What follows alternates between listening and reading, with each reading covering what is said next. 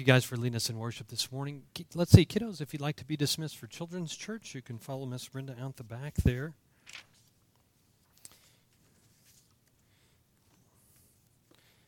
All right. As we, uh, if you have your Bibles with you, we're going to be in uh, Colossians chapter four this morning. As we are going to, God willing, finish Colossians. We've been in this. This is week ten. How about that? As we've been going through Colossians, um, boy, we've been talking. I love the book. I love, I should say, letter. I love the letter to the Colossian church from Paul. It is, um, it is just an absolute declaration of uh, of Jesus Christ being supreme above all. Um, I think as you read through it, you it makes you ask the question: Is Jesus really supreme in my life? You know, is it I, I, I, believe these things in my head. Is it true in my heart too? Is he really supreme? I know he's supreme in the world. I know he's supreme over creation. I know he's supreme over everything that would raise its uh, head uh, against God. Um, but is he really supreme in, in my own life? I, uh, I pray that that's been uh, something you've been going through. And, and um, I think there are times of. Um, there are times in our lives that you know as just uh, we, we got together by the way and, and uh, knocked down a little bit of the concrete appreciate everybody's help on that all you guys who were uh, here to help on that and ladies who who came to help us too but um, uh, but uh, anyway, as, as, we were doing that, I was talking to someone. It just it just seems like we're always on this pendulum swing. You know what I mean? We're we're just always not quite getting it right. We're we're going from one side to the other. And and uh, you know, I'm I'm going to talk today about about the the a fire and a passion for what we do as believers. And um, I, I, think, in, in some regard, I think we're all the time kind of having to fight that uh, that sense that we've got so many things going on, so many different distractions, that it kind of puts down our, our passion and our fire for really what we know is most important. And I think it's, a, it's just a constant battle for us as people to be always constantly refocusing our lives back on wait, no, I want to pour more time. I want to pour more energy. I want to, I want to feel more passion um, for my relationship with the Lord Jesus Christ and, and for the things that He's calling me to. And we're going to talk about this a lot today, but sometimes the fire of that passion needs to burn up some other things. Sometimes it needs to consume other things that are less important so that the, that thing that we think is most important in our relationship with the Lord Jesus Christ and in fulfilling the calling that He's placed on our lives really does reign supreme. And, and I don't know about you, but this is a constant struggle for me for, for putting my energies into the things that I know that are most important. And uh, anyway, so so let's finish it up here um, today. We're going to be um, um, finishing up Colossians. It's kind of interesting the way that they wrote back in ancient times. A lot of the things that we put in the beginning of letters, they put in the, the ending of letters. And so uh, anyway, it's interesting. The, after he's done all this great, you know, kind of teaching and preaching about about what Jesus Christ has done for us and then the impacts that that ought to, ought to have in our lives and our marriages and our relationships with our children and our and slaves to their masters or, or employees, we might say today. Um, um, he finishes with uh, basically, "Hey, tell everybody we said hi." And uh, and by the way, this is Paul. So we, you know, ordinarily we would put that in the front of our letters. In ancient days, they put that at the end. So anyway, um, in Colossians chapter four, we're going to read verse 7, seven through the end of the chapter. So uh, pick up with me in in uh, chapter four, verse seven, please. Tychicus will tell you all the news about me. He is a dear brother, a faithful minister, and fellow servant in the Lord. I am sending him to you for the express purpose that you may know about our circumstances and that he may encourage your hearts. He is coming with Onesimus, our faithful and dear brother, who is one of you. They will tell you everything that is happening here. My fellow prisoner Aristarchus sends you his greetings, as does Mark, the cousin of Barnabas. You have received instructions about him. If he comes to you, welcome him. Jesus, who is called Justus, also sends greetings. These are the only Jews among my fellow workers for the kingdom of God, and they have proved to be a comfort for me. Epaphras, who is one of you, and a servant of Christ Jesus, sends greetings. He is always wrestling in prayer for you, that you may stand firm in all the will of God, mature and fully assured. I vouch for him that he is working hard for you and for those at Laodicea and Hierapolis. Our dear friend Luke, the doctor, and Demas send greetings. Give my greetings to the brothers at Laodicea and to Nympha and the church in her house. After this letter has been read to you, see that it is also read in the church at Laodicea, of the Laodiceans, I should say, and that you in turn read the letter from Laodicea. Tell Archippus, see to it that you complete the work you have received in the Lord. I, Paul, write this greeting in my own hand. Remember my chains. Grace be with you. Okay, as we see, um, as you as you recall, we've been talking about this, but this is Paul is under what we believe was the first imprisonment that he had in Rome. That he wrote this while he was under um, Roman um, authority and in uh, basically what, what amounts to house arrest, where he could have visitors that come in and out, but he was on, he was not allowed to leave the premises that he was on, but but he could have visitors as he came, which is why he talks about people being with him. Later on, we have another account of Paul being in, in, in a Roman prison in 2 Timothy, where Paul says basically, this is it. You know, the end is coming, is, is basically what he writes. But here in the first in the first imprisonment, he's treated really fairly well, uh, considering, although he is um, he is restricted uh, by chains. I think the thing that's remarkable to me is you read any of Paul's epistles, you know, and there are several several of his writings where he's writing from prison, is that the letters are not, you know, whoa woe is me. You know, somebody's got to talk to the governor on my behalf. Someone's got to call the emperor and get me out of here. You know, I don't belong to be here. Instead, Paul is still all about continuing on with the calling and the ministry that God's given him. He's sending guides to places. He's sending guys to Asia, and and uh, he, as he sends these guys to Asia Minor here, he's sending later on in his letters. He's just continuing that work. He's he's saying, "You go and, and do this work. You encourage their hearts. Go and and talk to these people. You've got to go back to the church." And he would send people back to Ephesus, and here he was sending some to, to Colossae. But all the time, his focus still, instead of being on on himself and his own comfort, he's still fulfilling his callings. It's just amazing to me, and I hope it's amazing to you, the passion that Paul has, that no matter his circumstances, no matter if he's wandering around free or whether he's in chains or whether he's in prison, he just keeps pushing forward to say, the work of God, the ministry of Jesus Christ has to continue no matter where I am or what's happening with me. And if I can't go, I'm sending someone else.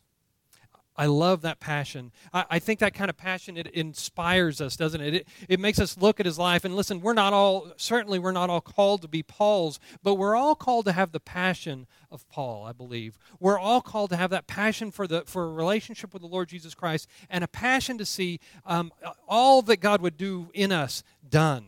You know, for us to to burn ourselves up in passion to do all that the Lord would have for us. So so let's just let's break this down just for a little bit. Tychicus is with the apostle paul. He was with him on his on his uh, voyage to jerusalem. Do you remember um, uh, paul went to asia minor and some of the churches and, and returned to jerusalem and brought back a um, um, some gifts, some money to help support the saints there in Jerusalem who were being terribly persecuted. They were being basically kicked out of their families. They were kicked out of the synagogue. They had no more so- societal support. That was all gone, and they were just in abject poverty. And so Paul goes through the churches of Asia Minor and he collects a bunch of offerings. And, and one of the guys that's with him to go back to Jerusalem to deliver that money to those saints, one of those guys is Tychicus, who he's sending with this letter back to Colossians. Um, let's see. He was with him as imprisonment imprisonment with, at Rome, but but sent here with the letter of to the Colossians, and also with the it's kind of the sister uh, letter to uh, Philemon. Um, one of the others, the gentleman that's there is Onesimus, who is a slave. We, we learn most about what we know about him from the book of Philemon. Um, Onesimus is a slave who's run away from his master, and we don't know the circumstances as to why, except that we know that Paul calls on his master to forgive him and to recognize that this guy who is a runaway slave is a brother in the Lord Jesus Christ. And he tells Onesimus' master, he says, and you should treat him like a brother, um, even though he also is serving as your, as your servant. Um, so, anyway, um, and apparently it, it appears that um, Onesimus was led to the Lord by, by Paul and later is, is being basically sent back uh, into uh, uh, to the care of his master. It, look with me in verses 10 through 15, just really quickly. These three verses, um, or these three people, listen to what he, he mentions. My fellow prisoner Aristarchus sends you his greeting, as does Mark, the cousin of Barnabas. Now, this is Mark, the one who wrote the Gospel of Mark. Um, and then Jesus, not Jesus Christ, but Jesus, who is also called Justus, um, was with him also. And listen to what he says next. These are the only Jews among my fellow workers for the kingdom of God, and they have proved a comfort to me. Now, here the Apostle Paul had grown up a Jew. He was a Jew of Jews. He was trained with Jews. Um, he served with Jews. He was in a ruling board with other Jews. And all of this time he had spent with his own countrymen, with his own people, um, and, uh, and, and with his own heritage. He had spent all this time with them. And in the end, there were three Jewish brothers who became believers, who, who, would follow, who would serve and work with him in his, in his work. You see, here's, here's part of the, the passion that I'm talking about with the Apostle Paul. He had to leave everything to follow the Lord Jesus Christ. He, when, whenever, he tra- whenever he converted from Judaism, it cost him not just the faith that he had in Judaism to come to Christianity, it also cost him all of his, the heritage of his friends. He left, and, he, and all of his friends remained behind, basically. And he says, In the end, there are only three brothers with me who are Jews. There are only three of my own countrymen who still serve with me.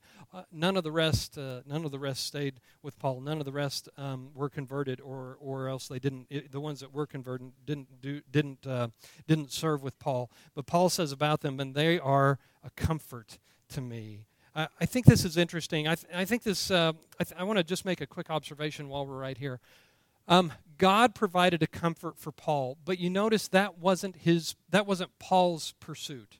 Do you hear what I'm saying? So much in our society is a pursuit of comfort, right? It's a pursuit of entertainment. It's a pursuit of comfort. It's a pursuit of, well, what can I do to make myself comfortable? What can, we, can I do to, to take better care of me? What can I do for all this stuff? And I'm not saying there's not a place for that.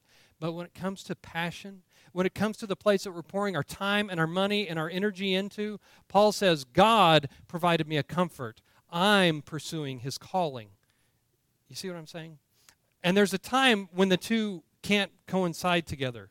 There's a time when, the, when, when our comfort and our calling uh, are, are, in, um, are in opposition to each other. There's a time that, that we need to, we're called to give up some of our comfort so that we might pursue the calling that the Lord God has placed on us. That's part of that passion for fulfilling God's work. That's part of knowing that there's some part of me that has to be burnt up in this passion that I have for the Lord Jesus Christ. It, to, to, be burnt up for this relationship. That there's something lesser, there's something lesser important that needs to be burned up that, that might fuel the fa- fa- flame for my desire to be with and to be in relationship with the Lord Jesus Christ or to follow him and to serve him well. There's something else that often has to die for us to follow and do what's what's best. And listen, this could be this can be any number of things. Let me let me just talk about this just for a moment.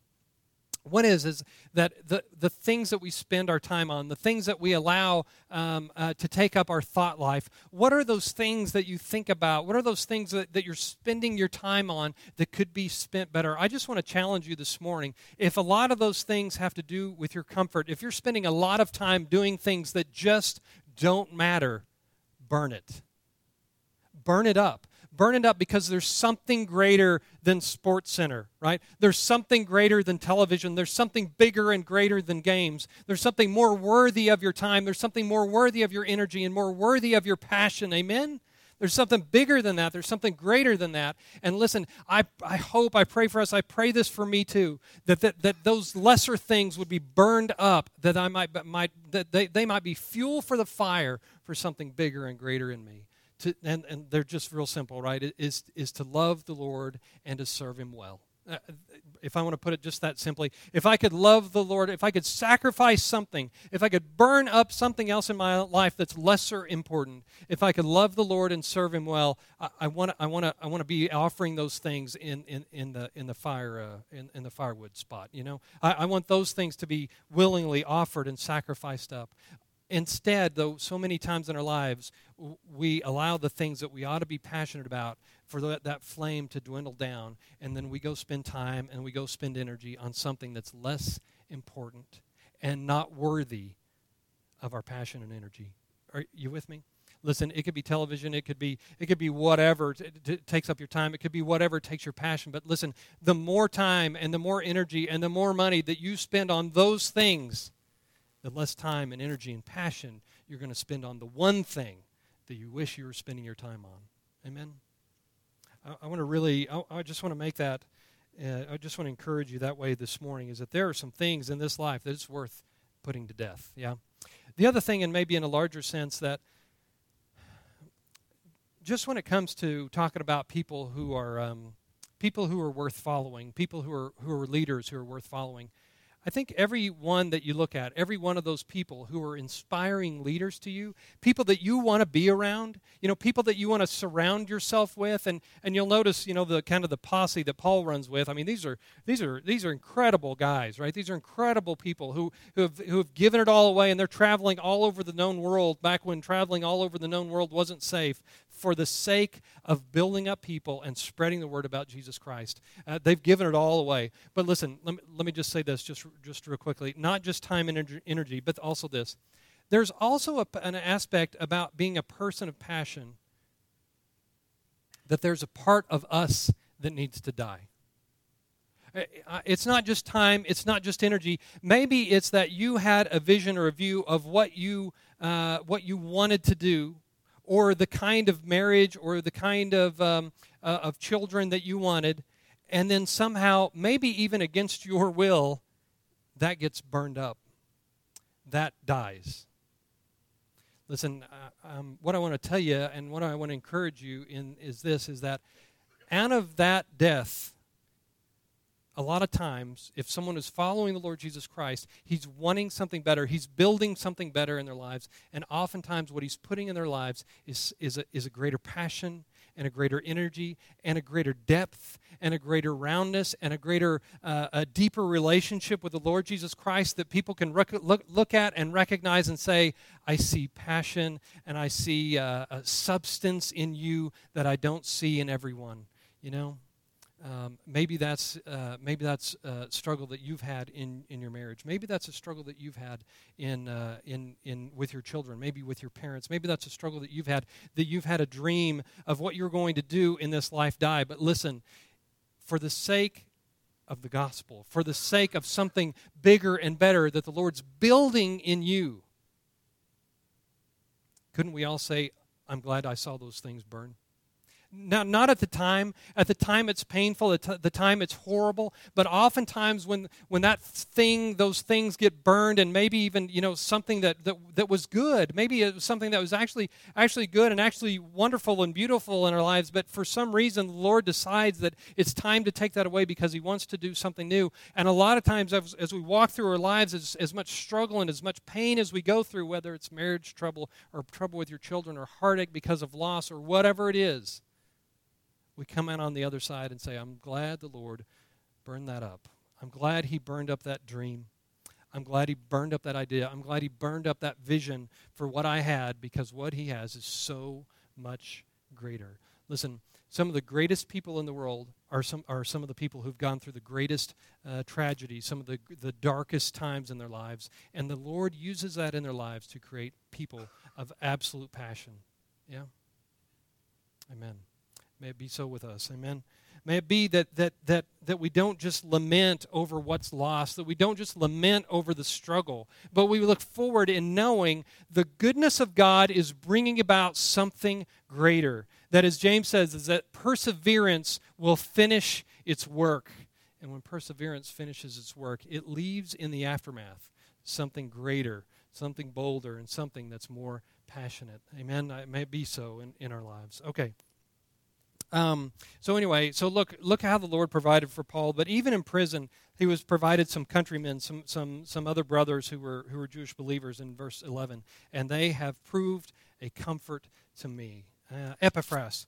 Epaphras, we believe, is the founder, probably the founder of the church in Colossae, probably a convert of Paul when he was in Ephesus, most likely. Um, and listen to what it says about him. He is always wrestling in prayer for you. That, that term wrestling in, in prayer means, means laboring, it means toiling, it means really working. It's with, with some emotional loss. It's that there, he, he's really struggling in prayer for the believers in, in Colossians, in uh, Colossae. And listen what it says, what, what he's struggling for. That you may stand firm in all the will of God, mature and fully assured. Basically, that they may stand firm in their faith because there was all this heretical teaching that said, well, you need Jesus and this. You need Jesus Christ and you need to know this kind of secret knowledge. You need Jesus Christ and you've got to add all these requirements about your rituals and what you eat and what you drink. Paul says, no, no. Um, you, he's praying for you to work, that he's working hard for you uh, and, and praying for you to stand firm in all the will of God. Listen what he says next. I vouch for him that he is working hard for you. Listen, a work ethic. Work ethic is a Christian uh, um, uh, attribute, right? We, we, ought to be, we want to be some of the hardest working people on the planet, and particularly when it comes to doing the work of ministry. Yeah, that we are laboring for people. I, I want to just a, another uh, observation here, as um, as it says, Epaphras was struggling in prayer, working, toiling, laboring in prayer for the group in Colossae. Listen, we need to pray more for each other. We need to pray more for our community. We need to pray more for what's going on in the world around us because um, I can't remember who said it now, but I, I love it. It's stuck with me. Um, because when I work, I work, but when I pray, God works. Listen, God needs to work in the lives of the people around you, doesn't He? There, there are things in the lives of the people around you at work, at school, at whatever, even here in our, in our church where, where we need to be praying and coming together and, and, and, and praying for each other for God to do His work. Um, in the lives of the people around us. Uh, listen, that's part of this passion is, is to see, Lord God, you do uh, what only you can do in the lives of the people around us. You, you fulfill your calling in them um, as he wrestled in prayer, as Epaphras wrestled in prayer for folks, let us uh, to, uh, by his example, uh, wrestle in prayer for each other and for our community and our, and our world. I vouch for him that he's working hard for you and for those in Laodicea and Hierapolis. These were cities, uh, along with Colossae, that were very close to, together.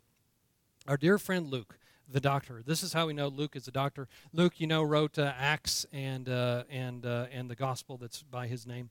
Um, and Demas send greetings. Demas would later in Second Timothy, at the at the end of, of Paul's life or the end of his writings anyway, um, Demas would actually desert Paul. He said he he basically at that time he says, but he loved the world, and Demas would then desert Paul send their greetings. At this time, though, he sends his greetings. Give my greetings to the brothers at Laodicea and to Nympha and the church in her house. This is interesting. Nympha can be um, a, a, masculine or feminine name. Uh, the NIV says, um, um, and greet the church in her house. Uh, there are some other translations that, that translate this as a him. Basically, that word, that name, nympha, nympha can be masculine or, or, feminine just based on where the accent mark is. So um, a little bit of confusion whether that's a man or woman. But interestingly enough, there was a church meeting in her house, um, which of course would, would ring true. There were no church buildings um, until about the third century um, AD. There were no church buildings, and so they met in her house. Um, we know that they met at, uh, at the temples also, but, uh, but in particular here,